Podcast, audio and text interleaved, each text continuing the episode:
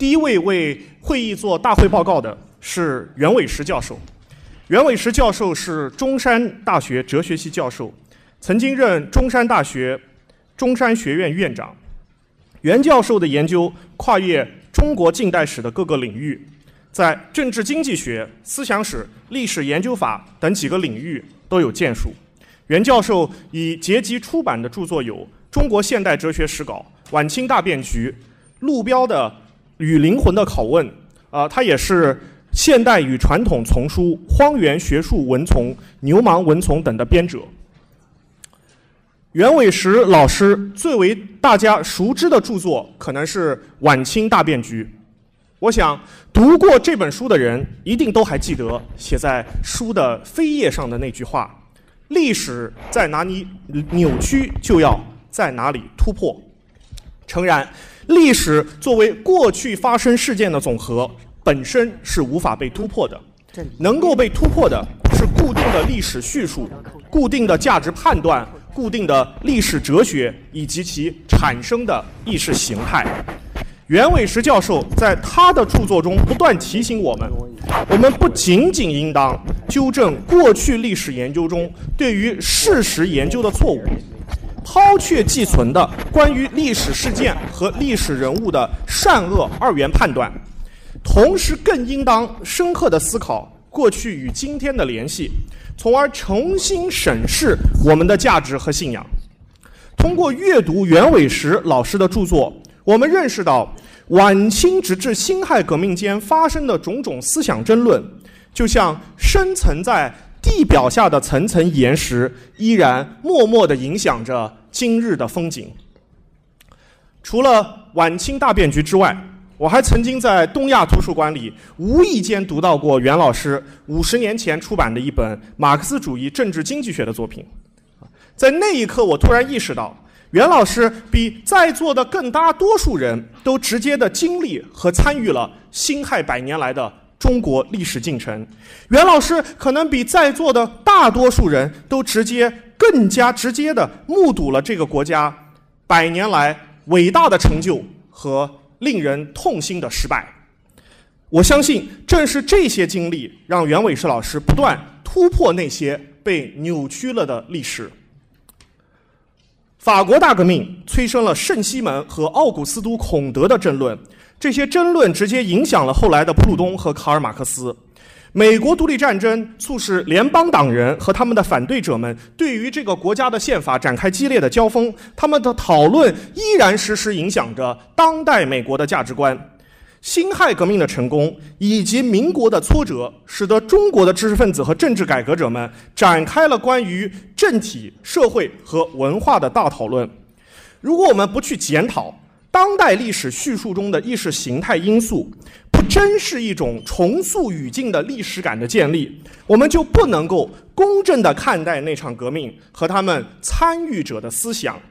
大会有请袁伟时老师为大家讲述辛亥革命研究中的几个意识形态陷阱。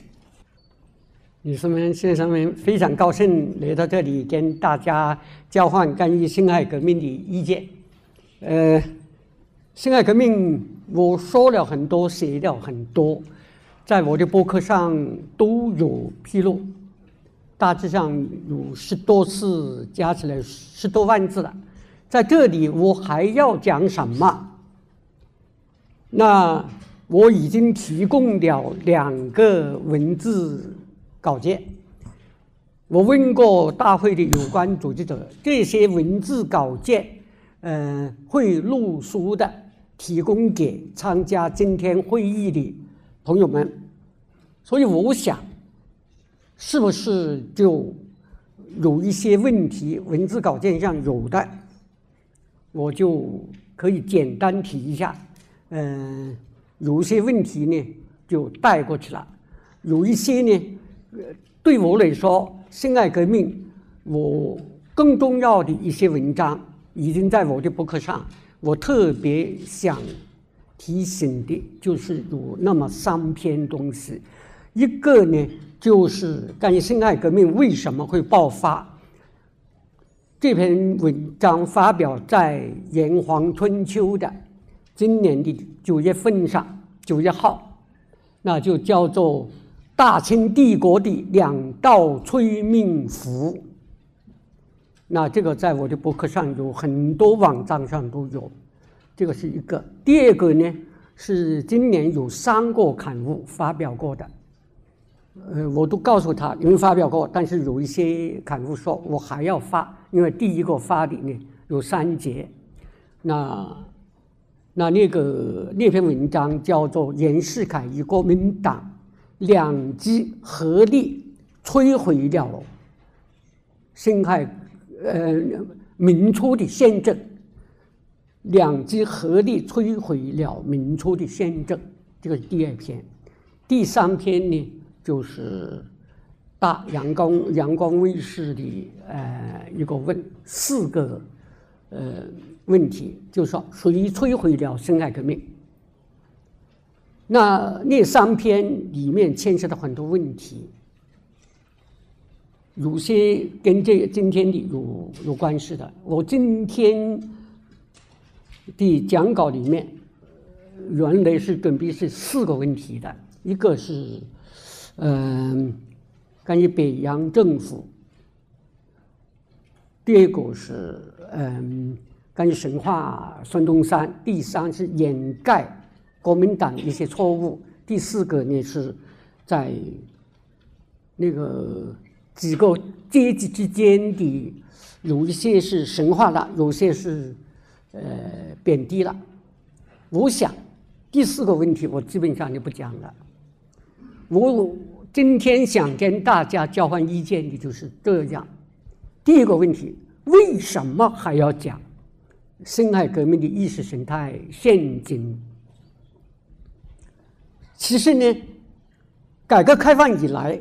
中国历史在发展，它的发展就是不断的摆脱意识形态的束缚，特别是最近一二十年、十多年来，很多中青年学者崛起，他们的成果都是冲破意识形态的结晶，比如毛海建先生的。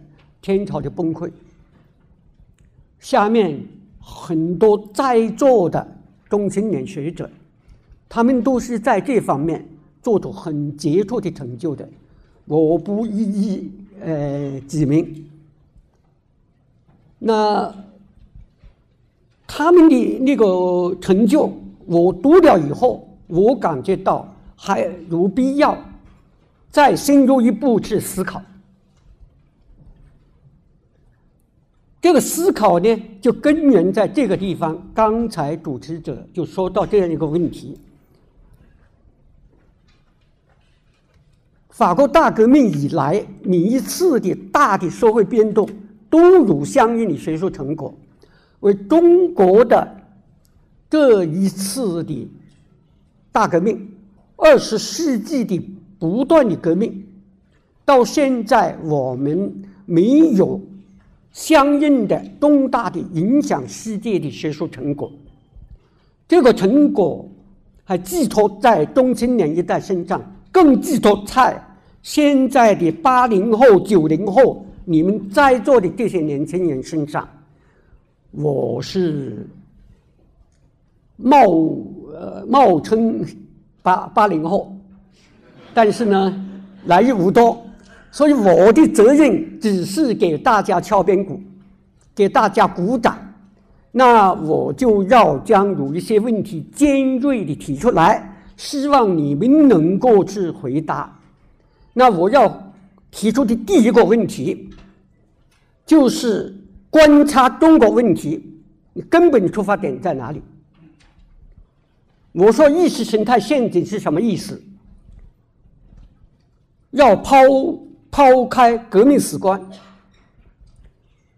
中国人的那种思维方式，经过一百年来的那个反复的呃磨练，马上就有人就说你反对革命。我说不对，根本不是那么回事，你根本不了解我，我我要说什么？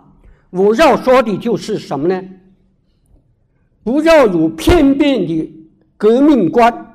因为它歪曲了历史，我们首先要观察中国的问题，就是这样。二十世纪一个任何人都要面对的问题。中国人自十九世纪非正常死亡一亿多人以后，二十世纪继续有一亿多人非正常死亡，而这个非正常死亡的，主要是我们中国人自己摧残自己。抗日战争牺牲的两千多万人，南京都大屠杀，中国人说三十万，但是其他还有七八千万是中国自己摧残自己，原因在哪里？我想这个一个关键就是对整个世界文明不了解。我们观察中国问题，要以世界文明已经达到的高度来关照。要是提高到史观的话，就是要树立文明史观。你没有这样一个高度，你那个意识形态陷阱是摆的没有办法彻底摆脱的。那这个文明史观。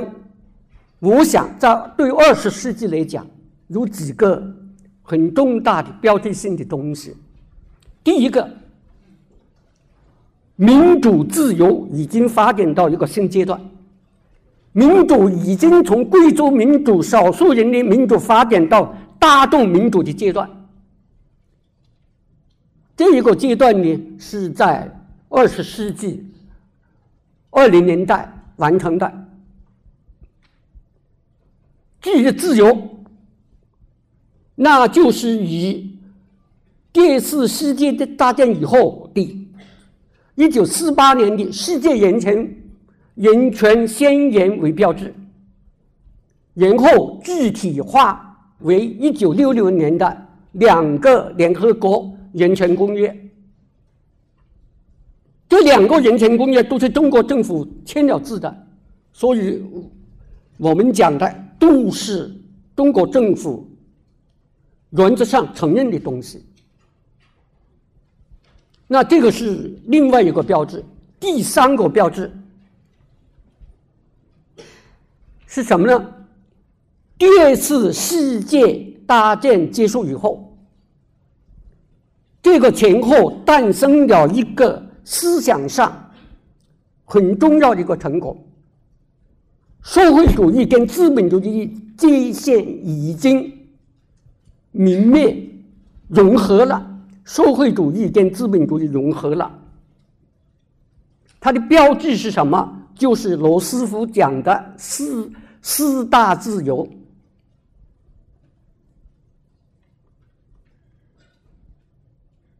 他的四大自由继继承了文艺复兴以来的人类的。思想成果，也总结了希特勒的国家社会主义、列宁、斯大林的专政社会主义那个教训。四大自由是什么？我想就不用讲了。那这个是第三个很重要的标志。第四个就是七十一年的苏联史。他提供一个反面的关照，你离开这四件事，你来讨论中国问题是很难的，你就跳不出意识形态的束缚。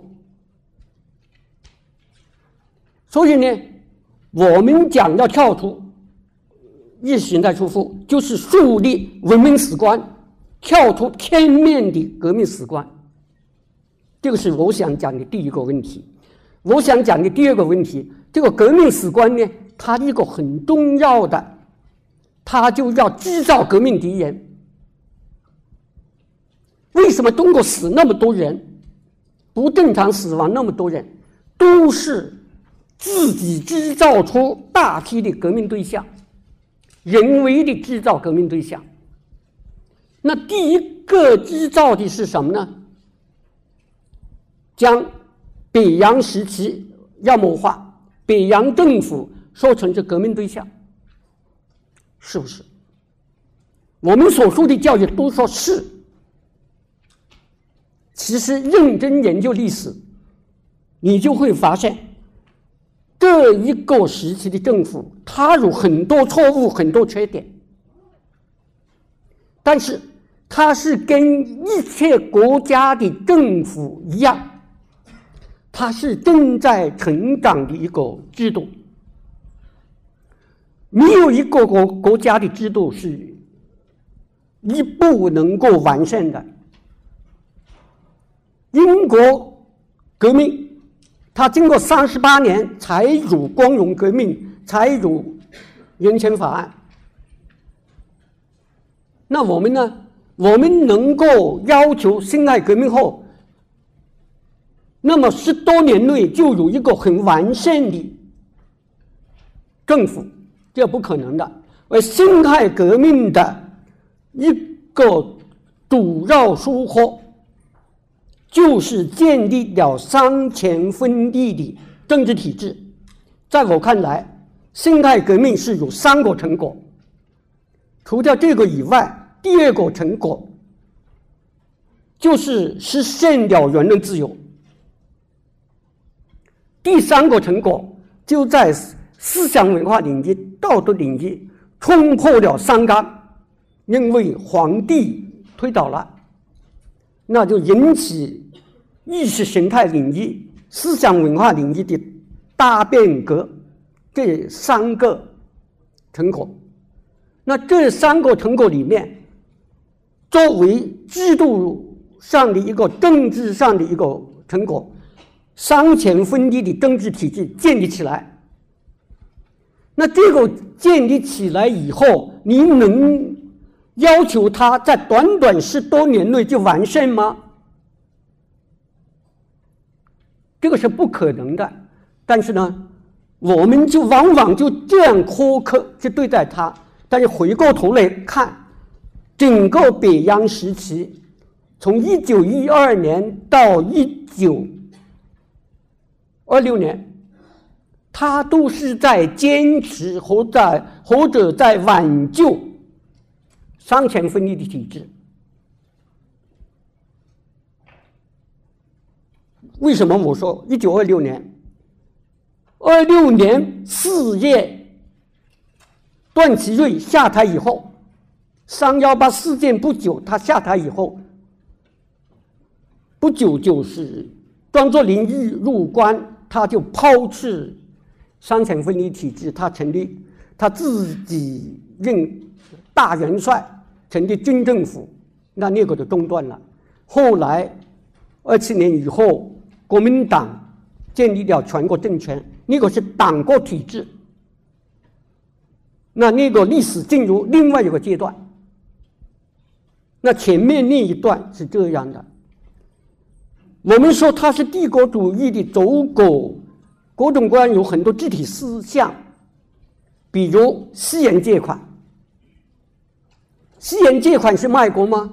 三零年代，王云生在九一八事件那种民族情绪最高涨的年代，他写出来的，他编出来的六十年来的中国和日本的关系，里面就很公正的讲，私人借款其实条件是最优惠的，没有回扣。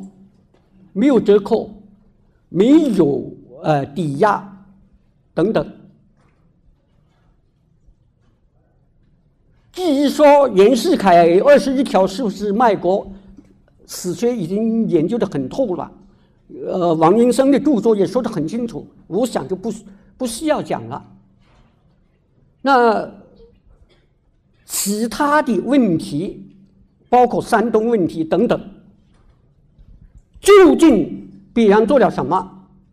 这里面就要尊重已有的学术成果。已有的学术成果，台湾的唐启华教授，还有中国大陆的其他一些学者的研究，就证明，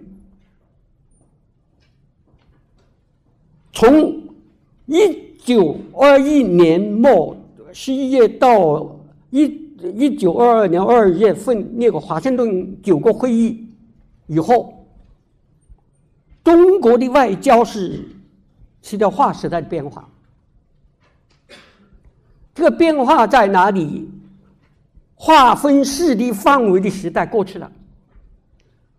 北洋政府开启了收回主权那样一个阶段。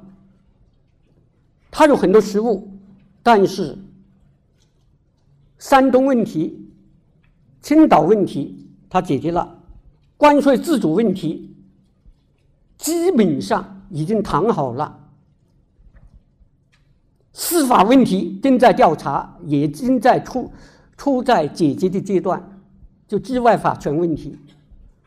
就是说，整个的态势，很多问题他已经收回来了，它不是向前卖国的一个时期，而是收回主权那样一个阶段。我我们承认不承认这样一个学术研究成果？我们一些人的水平还达不到三零年代那个研究水平，那这个是详细论证不讲，有好多文章好多成果。那我想讲的第二个问题，我想讲的第三个问题，也是今天想着重讲的问题，就是说。在过去意识形态的束缚下面，从国民党建立党国体制开始，就有意识在神化他自己，利用政权的力量来美化自己，丑化他的反对者。北洋为什么一直就认为？是应该打倒的政府，那就是因为国民党、国民政府他是有意识在做这方面工作。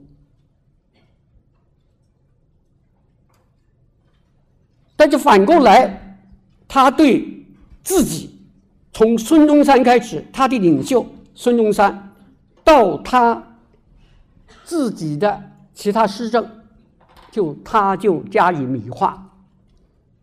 所以呢，就要着重的讲一讲孙中山和国民政府，他究竟是怎么样？我想到现在，我们对孙中山还是米化神话的这方面情况很严重。为什么要破除迷信？对孙中山和国民党的一些迷信，假如你不是澄清这些历史事实，将来可能犯同样的或者类似的错误。不能从历史事实里面吸取应有的教训。首先从孙中山讲起。他的贡献是无疑的，他是革命领袖，他提出了革命理论，在革命过程里面，他是一面旗帜，他主要功劳在筹款。根据有关学者的研究，他一共筹集的经费是五十八万多元。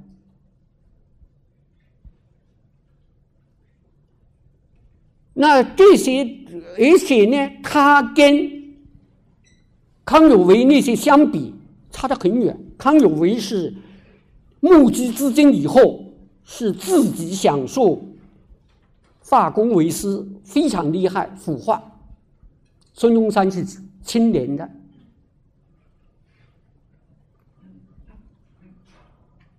那这些都没问题。他是一个贡献是。那中华民国建立以后，把他视为革命领袖，受到尊重，那是完全正确的。但是另外一方面，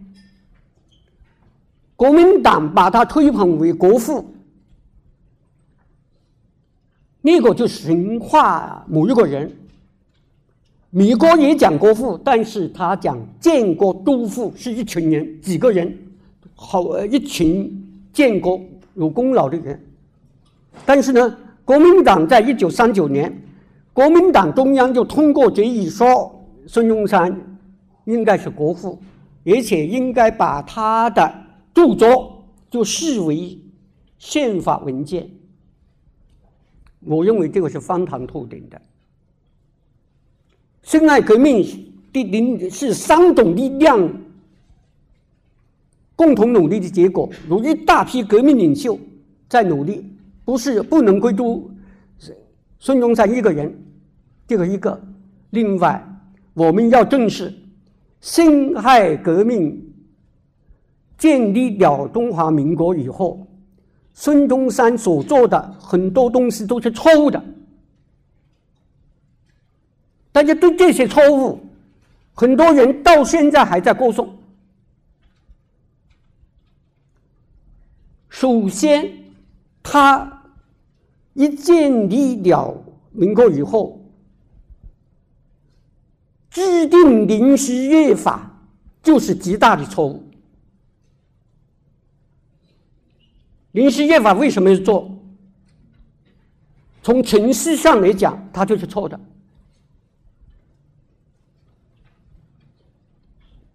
孙中山当上临时大总统，他是根据中央政府组织法，他是实行总统制。然后呢，在民国元年，就一九一二年二月二月十二日，清政呃清廷下令退位，然后十五号选袁世凯做总统。临第二第二任临时大总统，就在这个时候前后，就匆匆忙忙来制定临时约法，意图在哪里？就是想将袁世凯变为西魏的元素，将实际的权力掌握在内国手上。国民党要将战场上打不，打不过的、取不回来的东西，在谈判桌上也得不到的东西，通过制定一个约法夺回来。夺回来，他那个程序上是什么呢？本身当时的临时参议院是由各省的都督指派的代表组成的，一共三十六个人。当制定临时约法通过的时候，最后那个三读会议是三月二十八号还是什么吧？是只有二十六个人参加。为什么不等待？国会选举正式产生国会的时候，再来制定宪法文件。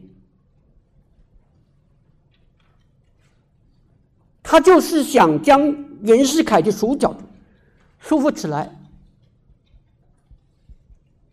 甚至产生好多计划，想暗杀很多人，包括国民党本身的人，或者国民党认为是敌人的人，包括。张继准备暗杀袁世凯，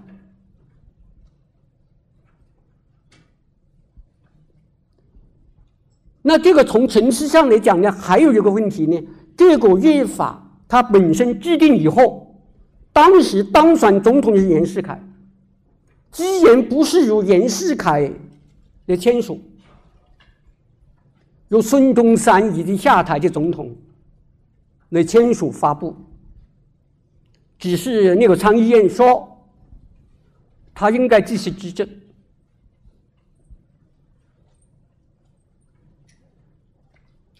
那这个呢形式上是在世界历史上罕罕见的一个这样的呃文件。那从内容上来讲呢，它这个文件将总统制改为内阁内阁制以后，又不是符合现现代政治学要求的内阁制。行政系统没有解散议会的权利，议议会也没有呃投票通过内阁声音案的权利，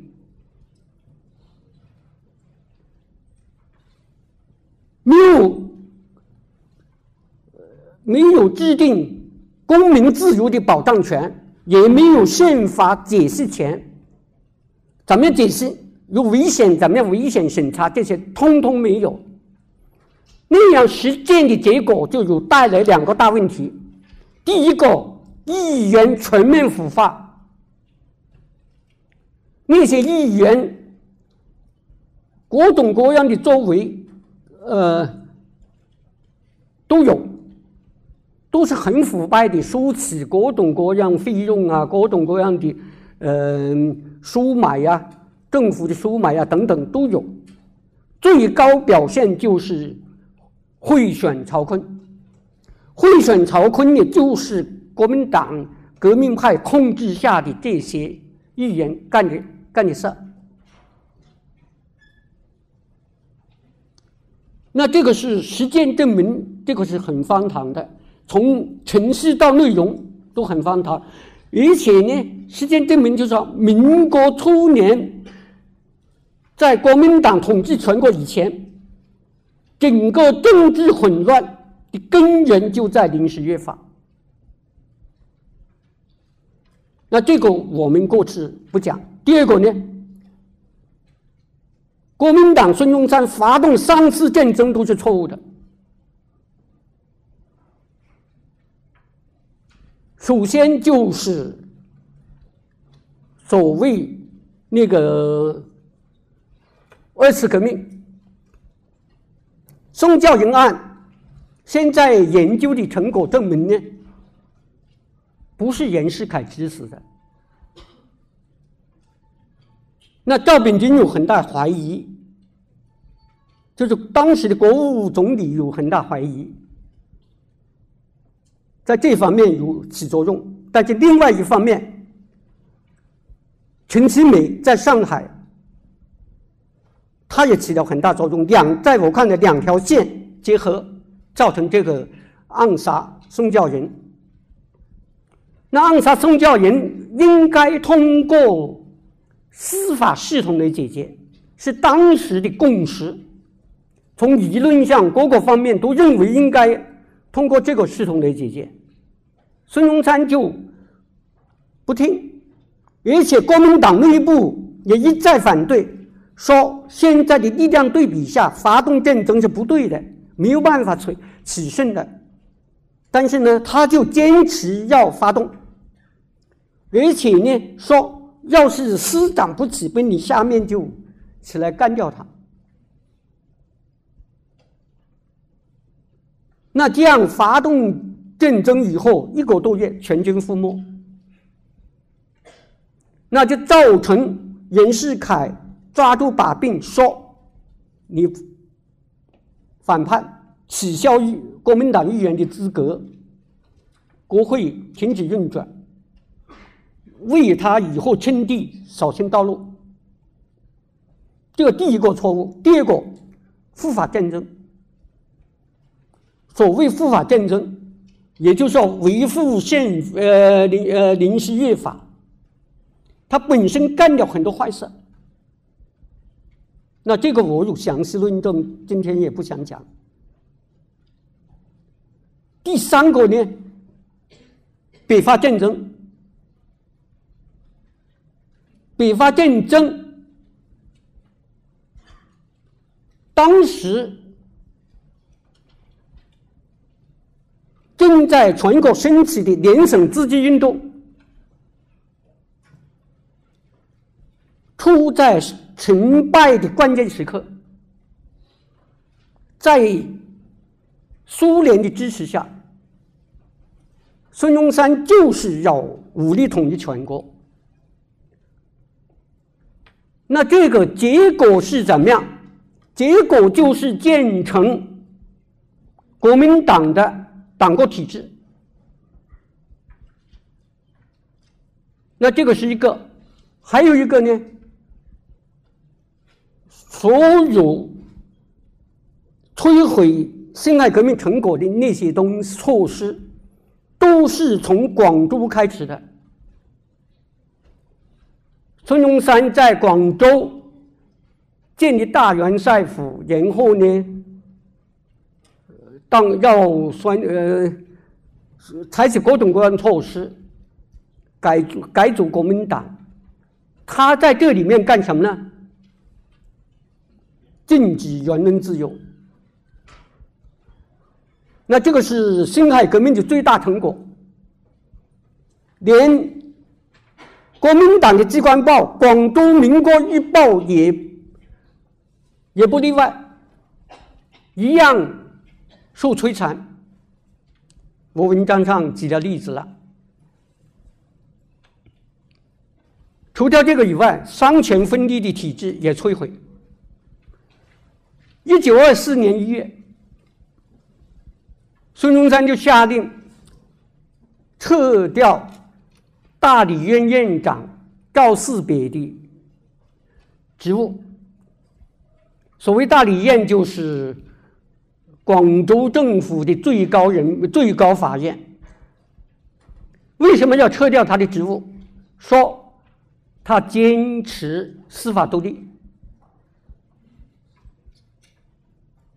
跟党化司法不相符，那这个又给摧毁了。然后教育呢，搞党化教育，把广东大学，就是现在中山大学和黄埔军校说成是文武两学堂，是他的功绩。在国民党内部也是这样，凡是反对他的开除，那样一个体制，然后呢推广到全国。为什么孙中山会干出这些事儿？你在神话的情况下，就说他多多么伟大。但是认真研究他的思想，那就有问题了。从他上书李鸿章开始，他的思想都没有达到时代应有的高度。看一看他上李鸿章书，跟当时的先进思想比较起来，差一大截。比如跟郑观应的盛世威严比较，赶不上那个水平。然后呢，他建立同盟会开始，就如我就是党，我就是国家那样一个思想。当黄生等等人提出对他提出意见，在同盟会时期，都是很具体的意见，他就说：“别提了，同盟会解散了。”为什么解散？那他说：“我我是同盟会的总理，我出来的款我应该怎么用？你不应该受到你们牵制。”这样就要说要解散，当然后来没有成为事实，但是呢，就说看出。我就是党。那到后来呢？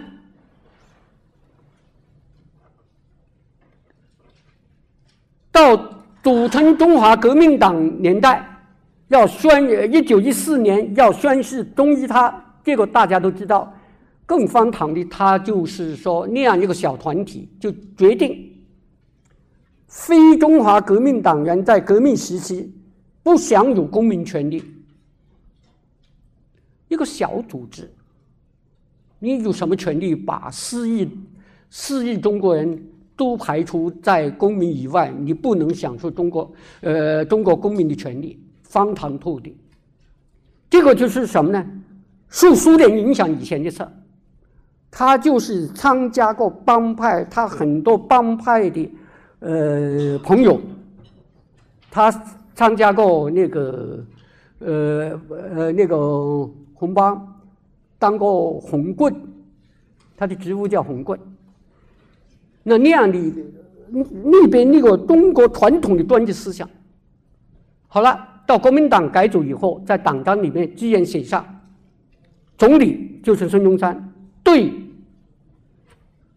中央执行委员会的决议有最后决定权，他不同意可以推翻。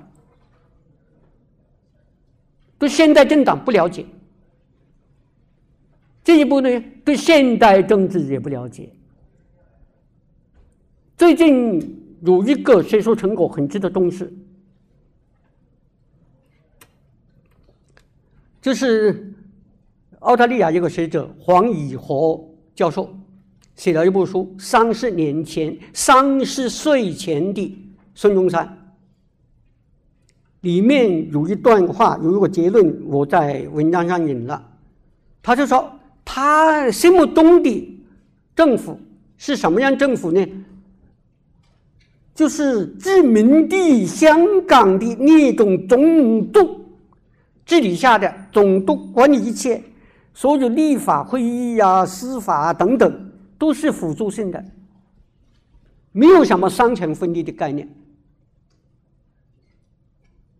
在孙中山的脑袋里面就是这样，他根本就不懂现代政治是要三权分立、互相制约的。这个从临时政府一成立就开始，呃，显示出来。当。讨论是实行总总统制还是内阁制的时候，孙中山坚决反对实行内阁制，就是临时政府刚成立的时候。他为什么呢？他说：“我们自己人当总统，为什么要牵制他？”说这个话就是很幼稚的，政治是很幼稚。但是他就是这样这样想的。那当南京临时参议院通过决议说应该定都在北京，孙中山和黄生非常不满意，就跟那些议员讲：“你赶快给我改正过来。”那那些议员就讲：“神啊，按照规定，你总统不同意，你孙中山不同意，你写咨文来，我们再议。”黄生就说：“别那么啰嗦，你明天上午给个给我改正过来。你不改正过来，我要派兵将同盟会那些议员绑起来。”当时的革命领袖就是那样一个认识水平。那当传统的那种专制思想。在苏联的专政社会主义影响下，那他就结束了，就形成后来的党国体制。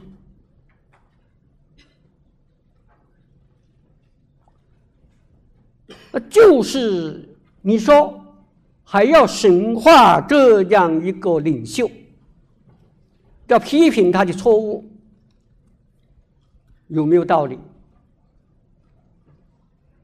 那这个是我想讲的，那个关于孙中山那个，而国民党在这个过程里面也做了一系列的措施。那时间关系，我就大约就想讲这些。我想，那关键提出这些问题，好像挑挑战性很大，跟过去我们念的历史都不一样。这个。挑战有没有意义？有没有道理？那请大家批评，等待大家提出问题，我再回答。谢谢大家。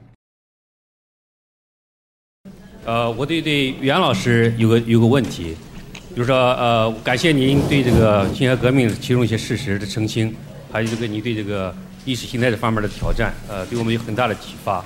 那我的问题就是，你在谈到意识形态的这个误区或者是陷阱的时候，是不是同时我们要考虑到，也要这个摆脱对这个历史事事呃事件的这个对和错这种意识形态这种这种所谓的陷阱？第二个呢，就是这袁老师。你在讲到对于我们传统对这个呃北洋政府的这个呃批评有点苛刻，有点苛求。那么他说你说是这一个发展的过程，在十几年之内不可能有那么这个完善的制度。那你在讨论孙中山先生或者其他事情，是不是也有点苛求？是不是也有点就是对这个他们这个一开始就是能不能有点宽容的来客观的对待他事情？谢谢。这个问题提的很尖锐，很好。但是我一开始你没有注意我一开始的呃问题，就是说苛求不苛求，关键在哪里？你这有一个呃分析的架构，关照的提示，在当时的情况下，历史发展到怎么个程度？你那个时候你。那你你就要在那样的水平下来分析。就当历史发展到二十世纪初二零年代，孙中山呃生前二零年代，那那个时候呢，全世界已经是实现了大众民主、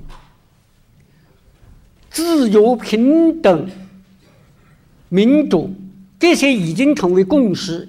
乃至于中国知识阶层的共识，在这样的情况下，孙中山所干的事，就是跟当时中国知识阶层的认识很大的差别。他甚至这样讲：中国不缺乏自由，中国人从来不缺乏自由，不在中国不认同自由。那他这样一个论论断是在什么地方提出的呢？在一九二四年三民主义演讲里面谈的。大家知道，中国国民党第一次全国代表大会的宣言不是孙中山起草的，起草人大家也知道，有共产党参加的，包罗厅审查修改，基本上就这样定下来的。真正代表孙中山思想的是他当时的三民主义演讲。三民主义演讲之言做出这样的论断：中国人不缺乏自由。这个就表明他对中国社会的那种宗法专制的呃压制根本就不理解。也就他这个水平呢。远远低于十九世纪九零年代的严复。严复呢，那个时候就说，中国人，中国面临的问题是什么呢？国贵独立，人贵自由，整个国家兴旺还是衰亡，关键在自由不自由。对这个问题根本就没有认识。对新的社会制度下，要那那个中国为什么经济发展不起来？就是因为我们的经济自由受到剥夺。在甲午战争以前，中国人要办新式企业是很困难的。甲午战争签订《马关条约》，其中。很多丧权辱国的地方，但是有一条对中国的发展有利，就是容许日本臣民在所有的在所有通商口岸自由办企业。那因为准外国人办，你就不能不让中国人也办，那那样就自由的恢复一部分，就造成十九世纪末到二十世纪初中国经济的发展。整个北洋时期经济是上升发展的。那有一些学者就讲，从二十世纪初开始到抗日战争前，那当然就是包括北洋时期，是中国资产阶级的黄金时代。所以在这样来讲，我们为什么要分析孙中山的错误、国民党的错误，就在吸取经验教训，在当时的整个时代的发展的水平下，他远远落后于时代的要求。在当时的情况下，他不应该这样做，所以我们就应该分析。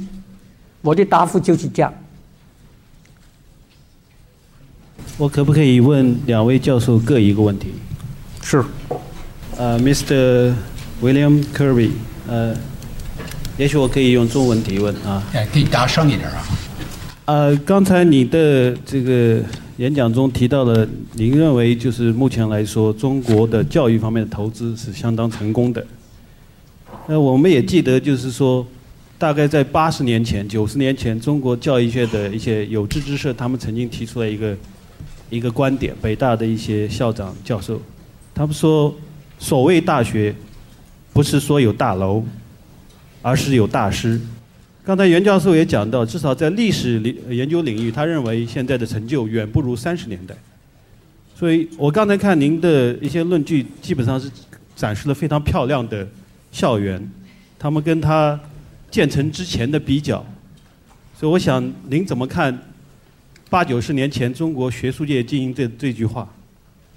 第二个问题是也袁教授 呃提出来的，因为我本人是南京人，我知道在中山陵孙中山的陵墓里，一直刻着有一面墙，的刻着孙中山的一个重要文献，叫《建建国大纲》。这个呢，不但是他呃开始革命时候的一个重要文献，甚至我们可以看民国史中。他们在谈到这个，比如说抗战后、抗战前，民国要立宪行宪的时候，都是一个重要的文献。包括至至今，中华民国在台湾，他们也认为这是一个非常重要的一个文献。呃，孙中山当当中提出来，呃，国家他认为中国中华民国要三部分走，三步走，要军政、要宪政、要宪呃要训政，然然后是宪政。呃，那么我的问题是，那这个是完全区别于中国共产党的纲领。中国共产党的纲领是从来没说过有一天要走向民主和宪政。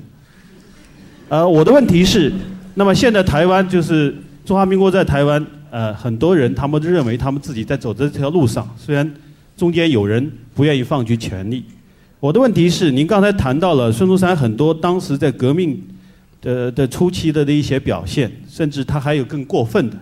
是吧？他跟日本说：“我我愿意把满洲给你们来借钱。”啊，这个，但是我的问题是，呃，可不可能就是孙中山当时的一些表现？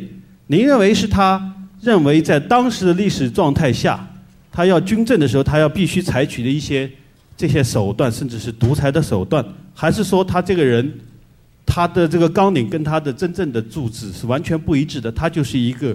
想独裁的，所以他当时的一些政策就是他最终的一些政策的一个理想的政策，而不是真正的要去走向宪政。谢谢。Now I've almost forgotten your question, but I, but I think if I if I if I understood your question correctly, you really wanted to discuss kind of the difference between what you might call the hardware, the physical capacities, the physical beautiful campuses of China's new universities or older ones, and the software, that is to say, the kind of Neurong and the and the and the and, and the strength of its of the inside since the expansion of universities since the 1980s. Is, if that's if that's central to your question, let me just um, say this. I think what why I am interested so much in studying Chinese universities today is part of a larger project, really on the future of universities, with a very simple thesis very simple minded thesis, probably. If European universities defined what it meant to be a great university in the 19th century, and American universities were generally uh, seen to be among the best in the world in the 20th century, what are the possibilities of Chinese universities being defining what it means to be excellent in the 21st century? Now, I think there's no question that in terms of investment and in physical plant and in size of scope of enterprise, China has already shown its capacity to lead. But as your question, I think, uh, suggests, the question is really what is, what is on the inside. And you know, there's no question China has some of the best students in the world, and around the world, many of the greatest scholars are Chinese in virtually any, any discipline that one can think of.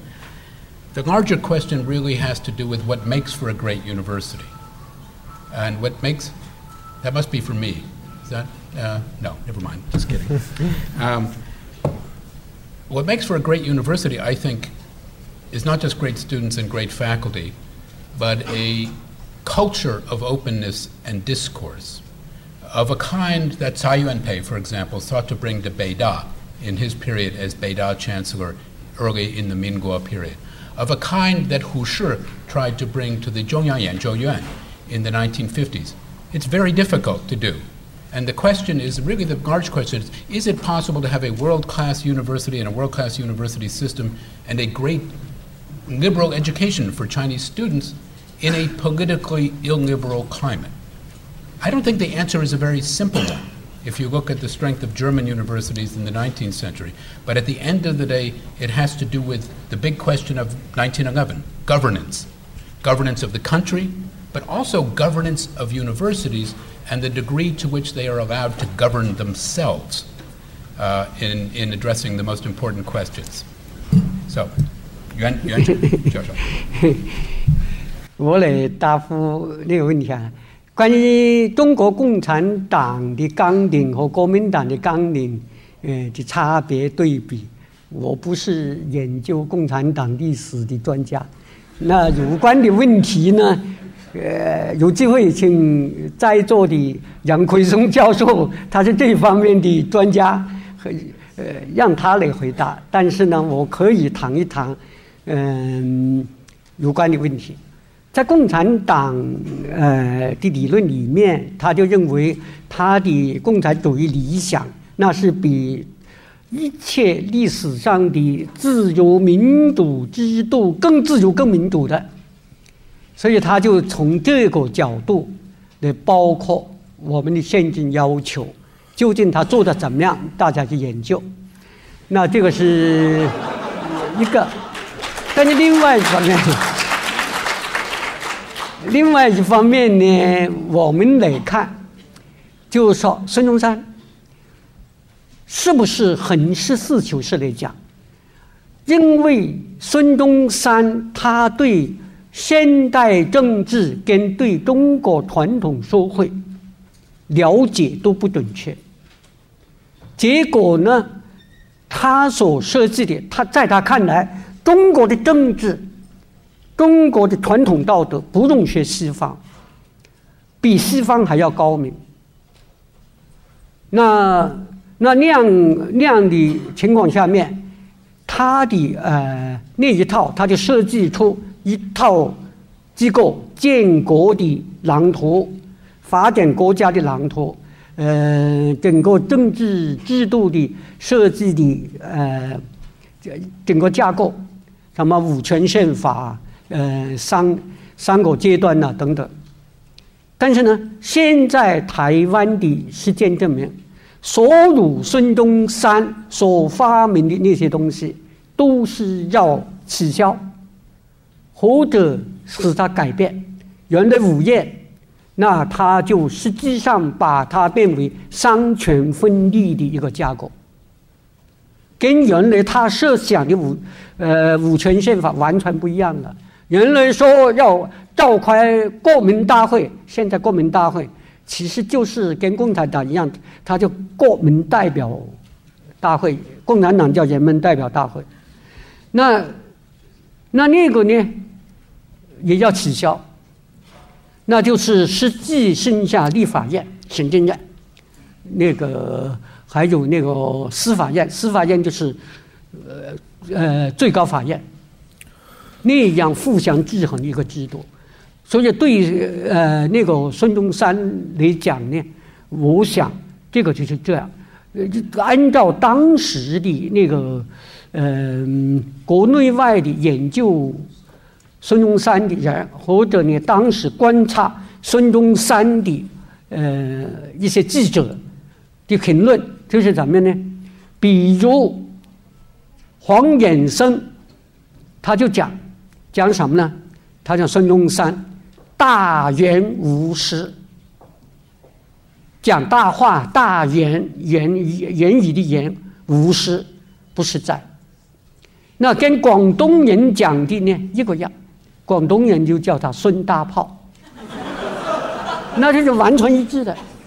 那这个呢，就是广东人呢有一个讲法，就叫做有中错状元，没有改错发明。就说你给一个人起绰号，你是经过认真研究观察，将他的特征你都概括出来了。状元呢，皇帝可能乱勾。可能搞错了，但是这个绰号呢是很准确的，就是他那个呃，你研究一下他的事业计呃事业计事业计划建构大纲，他要建铁路，他说四年内二十万里，到现在中国都还没有二十万里铁路，他就四年他就搞成了，所以他这个。就是说，比就说，他没有经验。所有的跟他同事过的人都认为孙中山是没有行政能力的人。他那个比较理想，呃，他这个铁路建设计划就好像我们做几何题一样乱画，就说这里到那边那边都要修铁路，他根本没有实际的东西的。这个就是我对他制度建设方面的考虑。Just uh, that's a just one comment on, on Professor Yuan's answer to this. When I visited Sun Zhongshan's house in, in Shanghai uh, recently, there's a map of the railway network and highway network of the Shiye Jihua there, mm. Overlaid with a map of today's railway network and highway network. And there is at least some commonality uh, uh, to it.